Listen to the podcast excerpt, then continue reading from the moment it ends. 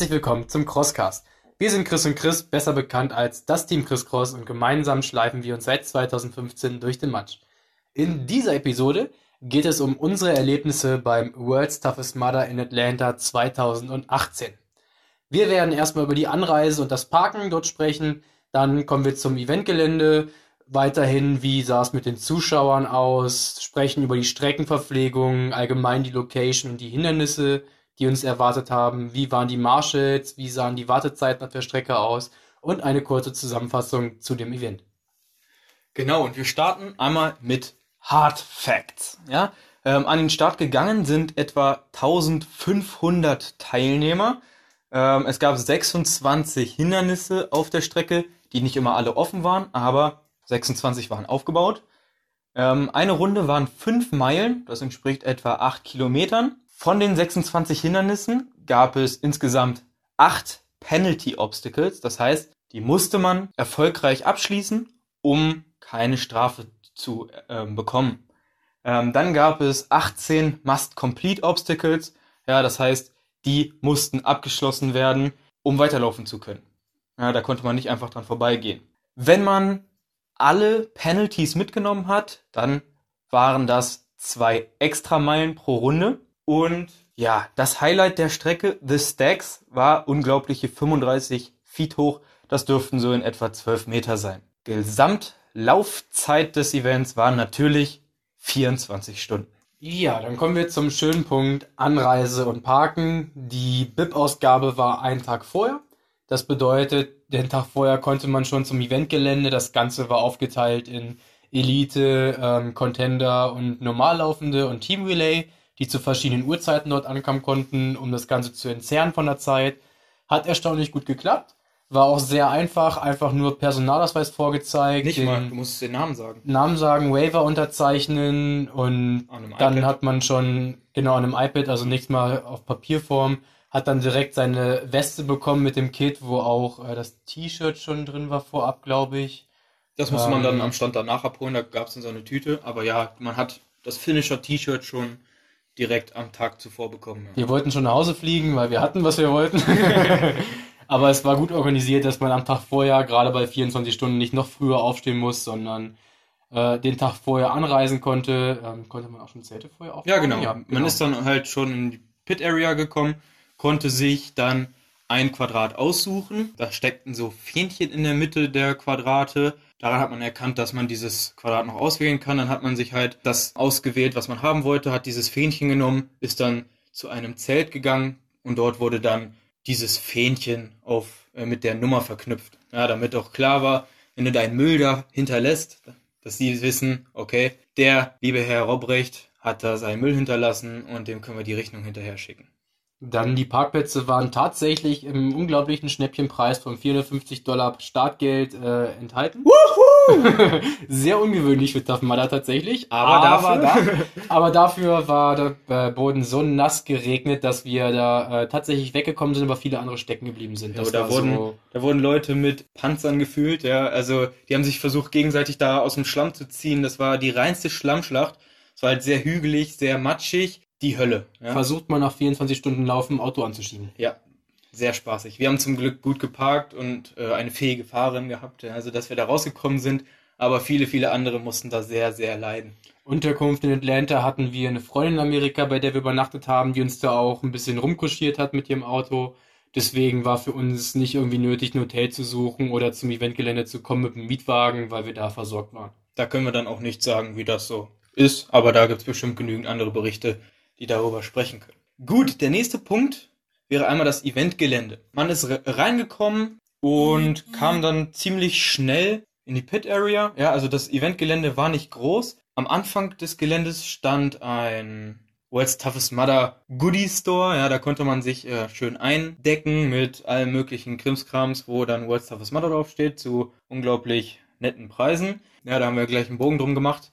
Ähm, aber generell zum Eventgelände kann man sagen, es war eigentlich alles ebenerdig. Das Pit, äh, die Pit Area war ziemlich groß. Ähm, allerdings hatte es geregnet, sodass der Boden wirklich total durchgeweicht war und es eine Heidenfreude war, dort das Zelt aufzuschlagen.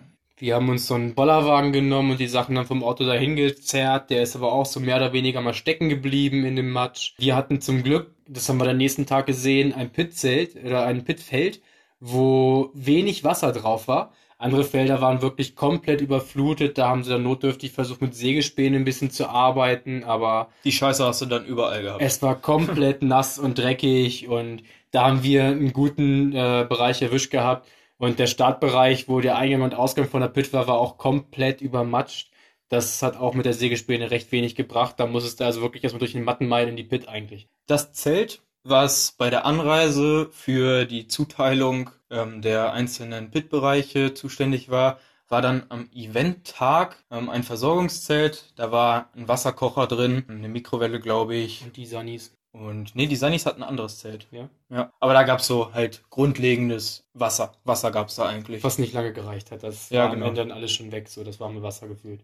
Genau. Nachts soll es auch Kakao gegeben haben und Kaffee. Wir haben davon nichts gesehen. aber ähm, ja, für die Crew auf jeden Fall ein bisschen was.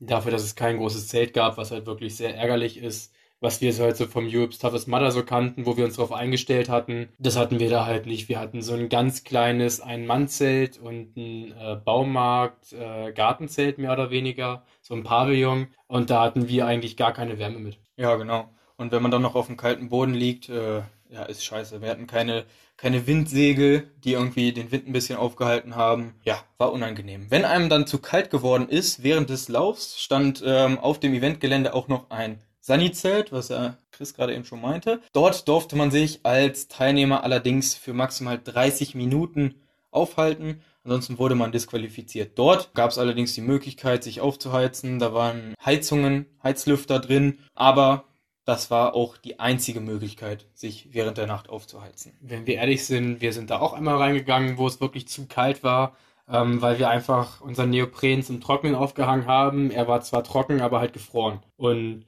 da ist so ein Pitzelt einfach wesentlich die bessere Option, um dann vernünftig sein Equipment auch trocken und nicht gefroren, also im Normalzustand zu halten. Sonst ist auch so ein Wechsel sehr ärgerlich, gerade wenn man Neopren auszieht, ist tot. Da ist man einfach nur kalt, ist am Frieren und sich dann in den nächsten nassen, halbgefrorenen Neopren reinzuzwängen, das macht absolut keinen Spaß. Also generell kann man zum Eventgelände das eigentlich so beschreiben. Da ist der Start-Zielbereich. Ja, da ist einmal ein Zelt, wo ein Ansager sitzt, wo die ganze Technik steht, wo die Runden gezählt werden. Und da ringsherum baut sich dann ein Zeltdorf auf, ja, mit den verschiedensten Gängen. Wenn man also durch das Ziel durchgelaufen kommt, kann man ähm, die Strecke verlassen, zu seinem Zelt hingehen. Und viel mehr war da eigentlich auch nicht. Ja, also Pit Area, dann Sunny-Zelt und ja, Goodie Store. Wo wir nicht wissen, ob das in Amerika generell so ist, weil das die Kultur ist oder nicht, ist, es gab keine Duschen. Das war für uns doch sehr ungewöhnlich und auch sehr kacke, dass man sich nicht mehr so mit dem Schlauch abspritzen konnte, ähm, sondern wirklich ungeduscht, dreckig, sich die Sachen überschmeißen musste und ins Auto steigen. Beim Europe's Toughest Mudder gab es sogar warme Duschen. Ja, das haben wir ja nicht mal erwartet, aber dass man sich irgendwie so gar nicht mal von Schlamm befreien kann oder so, äh, das war schon sehr bescheiden. Ja, äh, generell war das Gelände so in so einer Senke drin und man hat vom Startbereich einen Berg hochgeschaut und auf dem Gipfel des Berges thronte direkt Matterhorn. Matterhorn war nicht das erste Hindernis, aber man ist direkt einmal durchgelaufen. Dann so ein Punkt Zuschauer, die Stimmung rundrum um das ganze Event und Eventgelände. Die Pit musste beim Einchecken den Namen des Läufers nennen, dass man wirklich dann nicht 20 Leute mitbringt, sondern zwei war, glaube ich, das Maximum, ne? Ist bei 40 Dollar pro Zuschauerticket auch die klügere Variante, nicht 20 Leute mitzubringen? Ja, aber da war dann halt wirklich äh, keine richtige Zuschauerpfade oder sonstiges, wie man es bei den normalen Tough Mudder Events kennt. Da war wirklich nur die Pit und die Strecke und das war's. Die Pit war doch eigentlich cool, wenn man den ersten Weg in die Pit reingelaufen ist und die ersten Zelte links und rechts stehen, die Leute ein bisschen gejubelt haben. Aber da dann stand doch ein bisschen Da standen tatsächlich die ganze Zeit Menschen an der Strecke und haben da gejubelt. Also Genau. die Stimmung war schon geil. Das, das ist schon ein cooles Flair, wenn man immer in dieses Dorf reingelaufen ist. Aber in der Pit war man dann mehr oder weniger wieder für sich und ist dann halt wieder losgelaufen. Beim Loslaufen wurde wieder ein bisschen gejubelt. Aber Zuschauer auf der Strecke waren gar nicht der Fall. Nee, auf der Strecke nicht, aber im Pit Area auf jeden Fall. Und, ähm, was jetzt vielleicht hier nicht so ganz reinpasst, aber zum Thema Stimmung, den Start fand ich mega. Also alleine dieser, dieses, das Englische, ja, ähm, diese, die Emotionen wurden einfach irgendwie viel geiler transportiert. Ich stand da wirklich dann an der Startlinie und hatte Pippi in den Augen. Ich fand das richtig emotional äh, und das fand ich auf jeden Fall wesentlich geiler als in Deutschland. Besonders cool, wenn man vor allem bei so einem großen Event sich jahrelang mehr oder weniger darauf vorbereitet und dann kommt die Ansage, pack dich nochmal und dann fällt der Startschuss für das Event und schon ein cooler Moment gewesen. Genau, da fällt so alles von einem ab. Seit zwei Jahren wartet man auf diesen Moment und jetzt geht die Quälerei erst richtig los. Genau, ähm, dann zur Streckenverpflegung. Ja, da brauchen wir eigentlich nicht viel zu sagen. Die gab's nicht. die war eigentlich nicht existent. Äh, es gab eine Getränkestation auf der Hälfte der Strecke. Und da gab's auch nur Getränke. Ja, genau, da gab's nur Wasser und isotonische Getränke. Ja, also sehr, sehr dürftig. Mm, Wir haben ja eben schon gesagt, das Verpflegungszelt gab es zwar im Pit Area, als Athlet hatte man aber nicht die Zeit, da mal hinzugehen. Dann gab es nicht mal irgendwie Bananen oder so von Mudder gestellt im Ziel oder sonst irgendwo. Ähm, alles war selbst zu or äh, organisieren. Das war schon sehr hart. Da haben wir unsere schönen Erlebnisse mit dem amerikanischen Walmart gemacht, wo wir uns dann da eingedeckt hatten mit allem Möglichen und am Ende nur Süßigkeiten, also Gummibärchen gefressen haben. Peanut Butter Oreos. Oh, Das ja. war gut, das hat über die Nacht geholfen. Was es tatsächlich gab, nach dem Laufen hast du so eine Box von diesem Jack Links Trockenfleisch gekriegt, so eineinhalb Kilo, Danach, ja. die wir aber auch nicht essen konnten, weil du das Fleisch ja nicht mit dem Flugzeug mitnehmen darfst.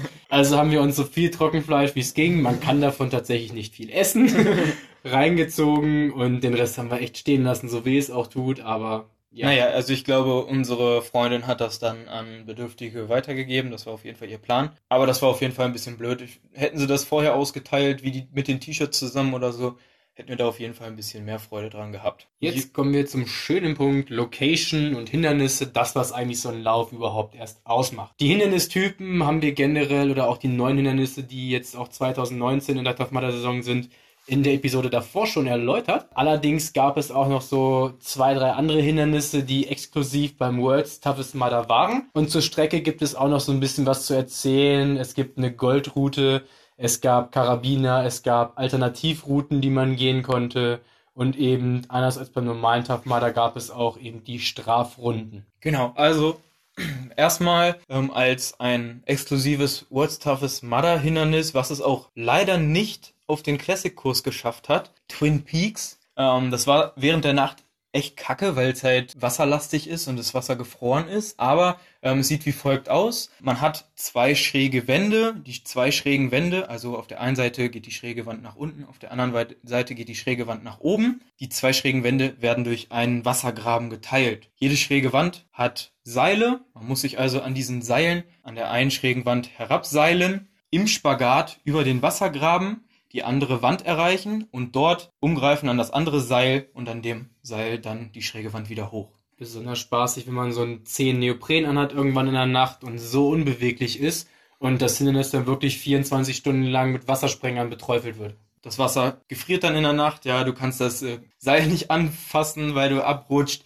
Die schrägen Wände, die so ähnlich sind wie bei Pyramid Scheme, falls, du, falls dir das was sagt, ähm, sind super glatt, ja, das heißt, du steigst da auf das Hindernis drauf, fässt das Seil an und rutscht ab äh, in, in den Wassergraben. Es war tatsächlich auch eins der ersten Hindernisse, bin Ja, ich der Meinung. ja, das ja. zweite Hindernis nach äh, Hydrophobia. Genau. Ähm, und da war auch direkt das erste Penalty. Das heißt, da durfte man direkt die Runde gut beginnen, wenn man dann nachts abgerutscht ist mit einem Penalty. Das macht richtig Laune. Ja, äh, dann eigentlich der Headliner der ganzen Veranstaltung, wer vielleicht schon mal Las Vegas beobachtet hat, dort gab es The Cliff. Ja, das ist äh, ein Abhang, bei dem man ins Wasser reinspringt, super tief, gerade im Dunkeln. Mega Sache, das ist eigentlich so der Aufhänger des Events. In Atlanta hatte man so eine Klippe leider nicht, deswegen hat man mal eben The Stack hingezimmert. Ja, Das waren so diese Container, die man kennt, vielleicht auch diese Baustellencontainer und von Schiffen übereinander gestapelt. Ich weiß gar nicht, wie viele waren Vier. das. Vier Stück übereinander. Insgesamt fast zwölf Meter hoch. Als kleinen Tipp, man darf keine Arschbombe machen. Ja, das tut weh. Äh, also ich habe da ein bisschen getrudelt beim Runterfallen und ähm, bin dann, habe dann eine kleine Arschbombe gemacht und hatte dann auf jeden Fall den Rest äh, des Events was von. The Stacks, ähm, nur so nebenbei, das wurde um Mitternacht aufgemacht, das heißt ungefähr so bei Halbzeit Bei zwei Grad ungefähr. und in der Nacht, ja, was das Ganze halt auch nochmal ein bisschen verschärft, weil du wirklich nicht ins Wasser reingucken kannst. Die Live-Videos fand ich sehr faszinierend, die dann nachher bei Facebook äh, von uns gesichtet wurden. Du siehst die Läufer dieses Ding hochkommen und siehst nur Qualm aus dem Mund pusten. Überall ist es so kalt, dass der Atem bei allen Läufern gefriert. Und man sieht einfach an diesen Videos von The Stacks, wie kalt der Lauf war. Wir haben jetzt auch genug über Hindernisse gesprochen. Das waren so mehr oder weniger die Highlights, die es auch nicht auf dem Classic-Kurs geschafft haben. Ähm, zu Hindernistypen haben wir jetzt einfach schon zu viel gesagt. Deswegen machen wir jetzt einfach mal weiter mit der Location. An sich war das Ganze auf einer ehemaligen, also Ehe, Ehe, Ehe, Ehe, ehemaligen Sklavenfarm. Ähm, heutzutage ist das irgendein so Wellness-Urlaub Farmgedöns, ja. Schlammurlaub. Äh, ja. Also es war eine riesige Farm gelegen und dort ging es auch wirklich immer bergauf, bergab. Also Höhenmeter hatten wir auf jeden Fall genug. Und Atlanta im November kann man sich vorstellen, es war nass, es war schlammig und es war auch arschkalt. Es hat zwar die Sonne geschienen, aber sobald diese weg war, entweder war es komplett nur durch die Psyche, was ich nicht glaube, aber ähm, sobald die Sonne weg war, war einem arschkalt. Ja, ähm, wir haben, äh, wie Chris das schon gesagt hat, dann ab und zu mal den Neopren gewechselt, ähm, den alten hingehangen und als wir wiedergekommen sind, war der einfach festgefroren. Ja, wir konnten ihn nicht mehr, nicht mehr anziehen, weil er einfach zu Stein geworden ist. Das war auf jeden Fall der Faktor bei diesem Event. Bei den Strecken selbst ist es so gewesen, dass die erste Runde die Sprint Lab war. Da gab es also gar keine Hindernisse. Also die gab es schon, die wurden nur alle noch nicht geöffnet. Das heißt, die erste Runde wurde einfach so ganz normal gelaufen, mehr oder weniger. Die erste nach, Stunde. Genau, nach und nach wurden dann die Hindernisse geöffnet. Nicht alle gleichzeitig, sondern um 0 Uhr war das Stacks und andere Uhrzeiten wurden andere Hindernisse eröffnet. Genau die Uhrzeiten, nehmt es uns nicht übel, wissen wir nicht mehr. Gibt's aber zum Nachlesen, ja, googelt einfach mal World's Toughest Mudder 2018 Atlanta Map und dann findet ihr da eine Streckenkarte, wo auch eine Uhr unten drauf ist. Ähm, ich glaube, das würde jetzt hier auch den Rahmen sprengen, da jede Uhrzeit äh, aufzuzählen. Auf dieser Streckenkarte seht ihr aber einmal Goldroute 1 und Goldroute 2. Während des Events wurden Level-Up-Lanes von einigen Hindernissen, ich glaube Leap of Faith, Funky Monkey, das sind die, die ich noch weiß, wo man dann nachts irgendwie bestimmte Level-Up-Lanes hatte. Wenn man die geschafft hat, bekommt man einen goldenen Karabiner. Oder bei, ich glaube, 25 Meilen, alle 25 Meilen gibt es auch einen goldenen Karabiner. Und mit diesem Karabiner kann man dann eben diese Goldroute 1 oder Goldroute 2 nehmen, um Hindernisse mit Penalties zu umlaufen, damit man da nicht das Hindernis verkackt und noch das Penalty laufen muss. Das Ganze gibt dem Event halt auch so ein bisschen strategischen Hintergrund. Ähm, wann setzt man diesen goldenen Karabiner ein? Geht man auch das Risiko einer, einer Level-Up-Lane ein? Wenn man das dann halt nicht schafft, muss man Penalty laufen, ähm, hat keinen Karabiner und mehr Strecke und mehr Zeit vergeudet. Ja? Und da ist natürlich dann auch wichtig, mache ich das, nehme ich das gleich am Anfang, damit ich gleich am Anfang den anderen davonlaufe, nehme ich das irgendwo in der Mitte, wenn ich sage, ich habe irgendwie ein Tief und will jetzt einfach mal nur ähm, laufen oder gehen oder nehme ich das ganz am Ende, wenn wirklich ähm, der Saft leer ist, sage ich mal, und du einfach nur noch mal eine Runde äh, in die Bücher schreiben möchtest. Das zweite, was es gab, was man jede Runde ab, ich glaube, Mitternacht auswählen durfte, war ähm, die Elektroschock-Route. Alternative zu einer Route, wo es, ich glaube, zwei Penalty-Hindernisse gab und die Hindernisse waren zum Beispiel Everest, The Gauntlet, ähm, Block Ness Monster, was nachts super kalt war durch das Wasser. Und da nimmt man dann gerne auch mal in Kauf, anstatt irgendwo ein Penalty zu riskieren, die Stromroute zu nehmen. Das waren dann drei Stromhindernisse. Einmal Electroshock Therapy, was leider höher war als bei Europe's Toughest Mudder. Das heißt, man musste auch wirklich durchgehen. Tiefer. Ja, tiefer, genau. Das heißt, wir konnten nicht durchkriechen, sondern mussten durchgehen. Es war auch sehr windig, das heißt, man konnte auch diese Vermeidungstaktik nicht machen, weil man einfach angeweht wurde von so einem Stromball. Das nächste war Entrapment. Das war so zum Glück gelegen, dass nur ein Kabel mal ab und zu irgendwo runterhing. Und gerade nach ein paar Stunden war die Route ohne Stromkabel schon ausgekrochen, dass man einfach nur der Route folgen musste, ohne einen Stromschlag zu kriegen.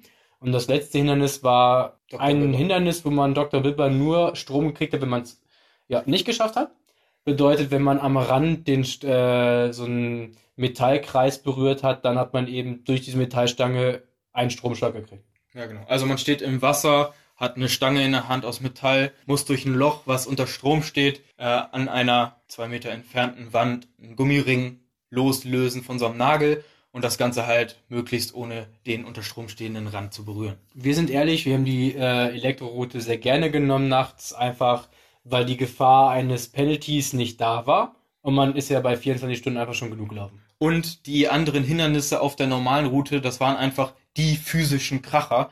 Ja, also die haben dich wirklich ausgelaugt. Ähm, deswegen war es auch einfach mal ganz nett, dann die Stromroute zu nehmen. Gerade nachts, wenn die Hindernisse wie Ringe hangeln nass wurden und angefangen haben zu frieren, ist es nicht schön, so ein Hangelhindernis zu machen, weil da fast ein Penalty vorprogrammiert ist. Ja, dann kommen wir zum nächsten Thema. Marshalls und Wartezeiten. Wartezeiten waren eigentlich nicht vorhanden. Ja, dafür war die ähm, Sprint Hour halt gedacht. Ähm, das Feld hat sich ein bisschen auseinandergezogen. Klar musste man hier und da mal so stehen, aber dass man wie bei so einem Wochenendevent jetzt mal 15 Minuten irgendwo warten musste, ja, das passiert nicht. Zu den Marshalls an vielen Hindernissen waren wirklich die ganze Nacht Leute, die auch echt motiviert äh, ihren Job da gemacht haben, äh, immer einen coolen Spruch auf den Lippen hatten und einen vorangetrieben haben. Ähm, das war auf jeden Fall mega geil und an dieser Stelle auch herzlichen Dank an alle Volunteers, die da auf jeden Fall auf der Strecke immer für Stimmung sorgen. Was tatsächlich auch super geklappt hat, wenn es wirklich mal zu kleineren Staus von drei Minuten vielleicht kam, dass Elite-Läufer auch vorgelassen wurden mit der elite -Bib. Das heißt, die hatten Vorrang, das ist vollkommen in Ordnung. Für die geht es meistens in der Regel um Preisgeld oder um Plätze. Und da hat jeder auch Rücksicht gehalten. Und bei Hindernissen, die man nicht allein absolvieren konnte, wie den Anfang von Matterhorn, wo man die Mauer nicht hoch konnte, standen auch immer unten Leute und haben alle anderen Läufer hochgeholfen. Ja, genau. Also generell, äh, weil Chris gerade Elite gesagt hat, ähm, gab es vier Kategorien. Einmal die Teamwertung, einmal die Elite-Wertung, einmal Contender und einmal offene Wertung. Ja, also offene Wertung, jeder, der da halt sich dran wagen möchte, aber kein Toughest mit Mindest, mit der Mindestvoraussetzung äh, gelaufen ist. Damals waren das 30 Meilen, glaube ich. Oder 25? Nee, 30 Meilen. Ähm, der ist halt in der Open Wave gelaufen. Wer ein Toughest gelaufen ist und sich dort qualifiziert hat mit mindestens 30 Meilen, der war Contender, hat dann entsprechend eine weitere Bib bekommen, konnte früher ähm, zur Startlinie äh, rangehen, also ist weiter vorne gestartet. Und wer schon mal ein Toughest gewonnen hat oder Top 3 oder sowas äh, platziert hat, der ist in der Elite-Wertung gelaufen, durfte ganz vorne starten, hatte ähm, sein, sein Pit-Area direkt an der Strecke, musste also nicht rausgehen und da war auch so ein Quick-Stop, wo dann die Crewmember warten konnten und wirklich denjenigen an der Strecke verarzten konnten. Teamwertung ist so, war so ein bisschen außen vor, also ich habe davon irgendwie nicht so richtig viel mitbekommen. Die sind auf jeden Fall auch vorne bei der Elite mitgelaufen, aber ja, so richtig als Teilnehmer habe ich davon nichts mitbekommen. Ich auch nicht. Ich wüsste nicht, wie das genau aufgebaut war mit den Team ja, genau. Relays, weiß ich nicht. Was auf jeden Fall ein einzigartiges Feeling war beim World's Toughest Mudder war, dass wirklich jeder auf der Strecke war. Es waren Rollstuhlfahrer dabei, Leute mit nur einem Bein oder einem Arm, die sich da auch wirklich lange, lange Zeit durch die äh, Kälte gequält haben. Rollstuhlfahrer waren nachts nicht mehr unterwegs. Klar, die bewegen sich nicht, die haben keine Wärme, die würden erfrieren bei der Kälte. Aber was du da nachts an Leuten getroffen hast, war wirklich der Wahnsinn. Ja. Und ständig, gerade nachts, kommt jemand um die Ecke, haut dir auf die Schulter, sagt, komm, nur noch zehn Stunden, ja, oder, oder so ein kluger Spruch. Aber die Motivation auf der Strecke, ähm, das, das Feeling zwischen den Sportlern war auf jeden Fall hammermäßig. Wenn du dann am Everest stehst und jemandem hochhilfst, der nur ein Bein und nur einen Arm hat, äh, dann gibt dir das einen Ansporn als gesunder Mensch aufzuhören, einfach wegen Kleinigkeiten rumzuheulen, dass du auf jeden Fall neue Kraft schöpfst und daraus äh, neue Motivation generieren kannst. Ja, das war soweit unser Bericht zum World Toughest Mother alle Fragen, Short die ihr noch so habt. Äh, wir haben auch einen Blogartikel dazu, den könnt ihr euch gerne mal angucken. Wenn euch irgendwelche speziellen Fragen noch interessieren, schreibt uns einfach an, die beantworten wir auch gerne. Ansonsten vielleicht noch ein bisschen was zu den Kosten. Also das Ticket hat 450 Dollar, glaube ich, gekostet oder 450 Euro. Ist ungefähr das gleiche. Dann Zuschauer kosten 40 Dollar pro Person. Anreiseflüge haben wir, glaube ich, also ich bin direkt nur nach Atlanta geflogen, das hat so um die 450 Euro gekostet. Verpflegung, alles Mögliche. Also ähm, das ist so kein Wochenendtrip, äh, den man mal eben so, also wir auf jeden Fall nicht mal eben so machen kann. Ähm, du solltest da auf jeden Fall anderthalb bis 2000 Euro für einplanen, äh, um dann da auch etwas mitzunehmen vom Event. Ich meine, man kann, man kann da Low Budget fahren, aber ob da die Stimmung dann wirklich dann auch so rüberkommt, äh, du ohne, ohne Ernährung da anläufst, äh, ohne Zelt da ankommst, ohne Pit Crew da ankommst, ja. Macht euch darüber vorher Gedanken, wenn ihr da anreisen wollt, wie soll eure Pit aussehen? Wollt ihr das mitschleppen oder wollt ihr das äh, dort vor Ort kaufen? Es gibt wirklich keine Pit, wie wir uns die vorgestellt hatten. Wir hatten nichts dabei, mehr oder weniger, sondern einfach nur unser Essen und das war's. Würden wir anders machen, wenn wir nochmal hinfliegen Ja, würden. genau. Auf jeden Fall nehmt euch ein paar Rettungswesten, äh, Rettungsdecken mit, so wie, wie ihr das aus dem Auto kennt oder ähm, generell Dinge, eine Dry Rope, alles Mögliche, was irgendwie ähm, Wärme spendet, weil es wird wirklich, wirklich arschkalt und ihr werdet dankbar sein über jeden Millimeter, den ihr irgendwie überziehen könnt. Für die Pit ist noch zu empfehlen, sich einen Schlafsack mitzunehmen, den aufzuklappen oder so, dass man beim Sitzen im Schlafsack sitzen kann, wenn man dann auf die Läufer wartet und Sachen vorbereitet und vielleicht irgendwie ist natürlich richtig geil, wenn man irgendwie so noch so eine Wärmekissen hat, die man kennt, wo man so eine Metallplättchen knickt und die warm werden oder so für die Pit. Genau. Also wichtig, äh, was wir vorher nicht wissen, Essen mitbringen, das gibt's da nicht. Wärme mitbringen, das gibt's da nicht. Ein Dach überm Kopf mitbringen, das gibt's da nicht. Ansonsten motiviert an den Start gehen und Spaß haben. Wenn du das 2019 vorhast, sag uns Bescheid. Falls du da irgendwie noch weitere Fragen hast, sag uns Bescheid. Ja, du findest uns entweder auf unserer Seite teamchriscross.de oder auf Instagram, Facebook oder YouTube.